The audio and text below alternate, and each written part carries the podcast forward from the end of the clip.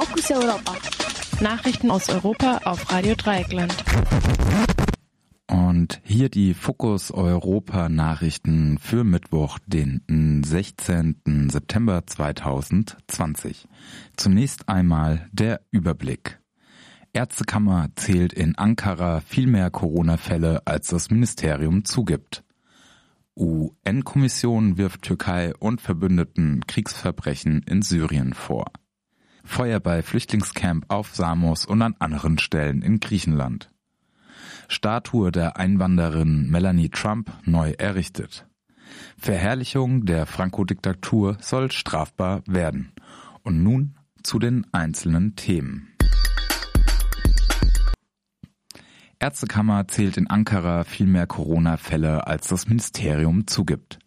Der Generalsekretär der Ärztekammern von Ankara, Dr. Muharrem Bayatemür, sagt im Gespräch mit der Zeitung Aksham Postasi, den Ärztekammern würden jeden Tag aus jedem der neun Bezirke Ankaras im Durchschnitt 500 neue Corona-Fälle gemeldet. Demgegenüber verkündete der Gesundheitsminister am Abend 1741 neue Infektionen in der ganzen Türkei, also einschließlich Ankaras wenig mehr als in Tagen zuvor. 67 Menschen seien innerhalb von 24 Stunden gestorben. Zweifel an den offiziellen Zahlen gibt es in der Türkei seit langem. So krass wie der Zeit in Ankara waren die Unterschiede zwischen den offiziellen Erklärungen des Gesundheitsministeriums und lokalen Quellen noch nie. In Ankara leben knapp sieben Prozent der Bevölkerung der Türkei.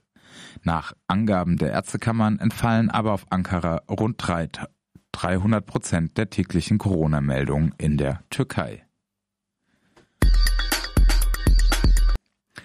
UN-Kommission wirft Türkei und Verbündeten Kriegsverbrechen in Syrien vor. Ein gestern veröffentlichter Report der UN-Untersuchungskommission für Syrien wirft den von den Verbündeten der Türkei und auch der Türkei selbst Kriegsverbrechen in Syrien vor die mit der Türkei verbündete, von ihr bezahlte und gelenkte sogenannte syrische Nationalarmee, kurz NS SNA, besteht aus einem losen Verband aus zahlreichen religiösen Milizien. Ihnen werden seit langem Kriegsverbrechen vorgeworfen. Dazu gehören laut dem Bericht Plünderung, Folter, Vergewaltigung, Schändung religiöser Stätten sowie Raub und Zerstörung von Weltkulturerbe. Die Reste zweier antiker Tempel sollen mit Bulldozern zerstört worden sein. Frauen und Mädchen sollen bei Razzien und in Haft vergewaltigt worden sein. Zum Teil wurden männliche Mitgefangene gezwungen, dabei zuzusehen. Häuser, insbesondere kurdischer Familien in den Städten Ras al-Ain und Afrin wurden geplündert und zum Teil enteignet. Neu an dem Report ist, dass er die Verantwortung der Türkei betont. Die Gebiete, in denen die Verbrechen begangen würden, stünden effektiv unter türkischer Kontrolle. Außerdem handle es sich nicht um Einzeltaten, sondern um ein systematisches und koordiniertes Vorgehen. Die Opfer seien größtenteils Angehörige der kurdischen Minderheit. Dies stellt in den von der Türkei eroberten Gebieten meistens die Mehrheit der Bevölkerung. Außerdem würden Kurdinnen von der SNA in Syrien festgenommen in die Türkei gebracht und dort nach türkischem Recht verurteilt. Der Report bewertet das als möglicherweise illegale Verschleppung. Die UN-Kommission untersucht seit dem Beginn des Aufstands in Syrien im Jahr 2011 Menschenrechtsverletzungen und Kriegsverbrechen aller Seiten.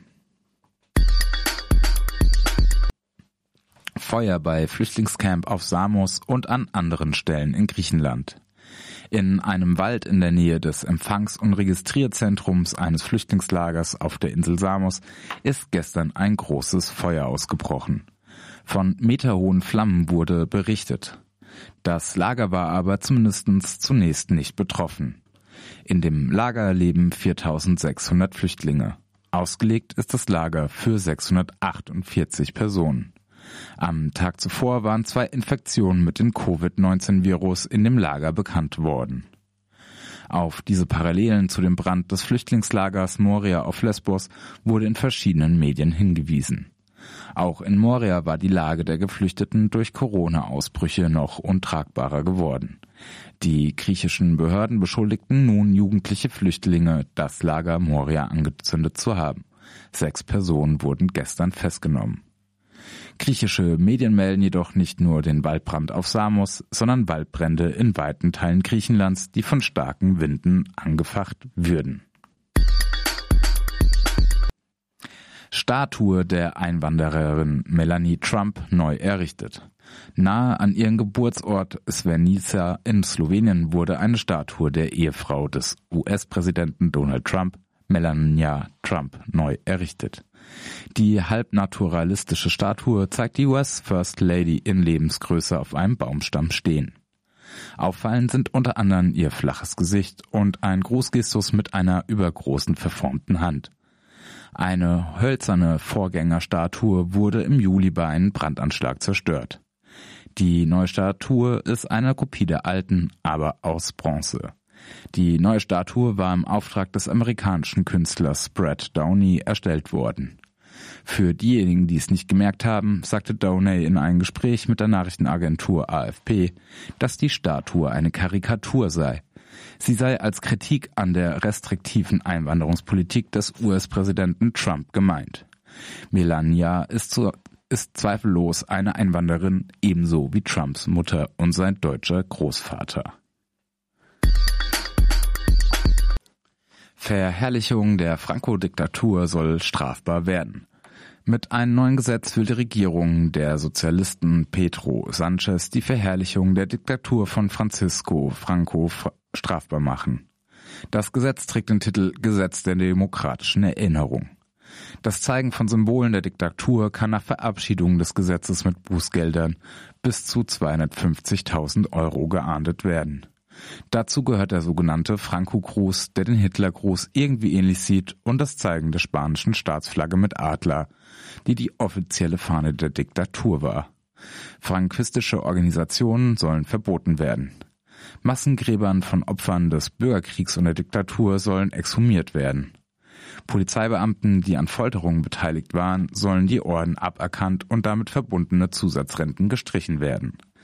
Das ehemalige Mausoleum Francos im Tal der Gefallenen soll in eine Gedenkstätte für alle Opfer umgewandelt werden. Das Gesetz ermöglicht auch die Annullierung von Urteilen der Franco-Justiz. Franco kam 1939 nach einem Zehn-Bürgerkrieg an die Macht. Zunächst war ein Putsch des Militärs am Widerstand breiter Teile der Bevölkerung gescheitert. Dann gewannen die Aufständischen unter Franco mit Hilfe Hitlers und Mussolinis. Franco herrschte mit brutaler Gewalt bis zu seinem Tod 1975. Alleine in den 50er Jahren wurden zwischen 15.000 und 50.000 Oppositionelle liquidiert. Das waren die Fokus Europa Nachrichten für Mittwoch, den 16. September 2020, zusammengestellt von unserem Kollegen Jan.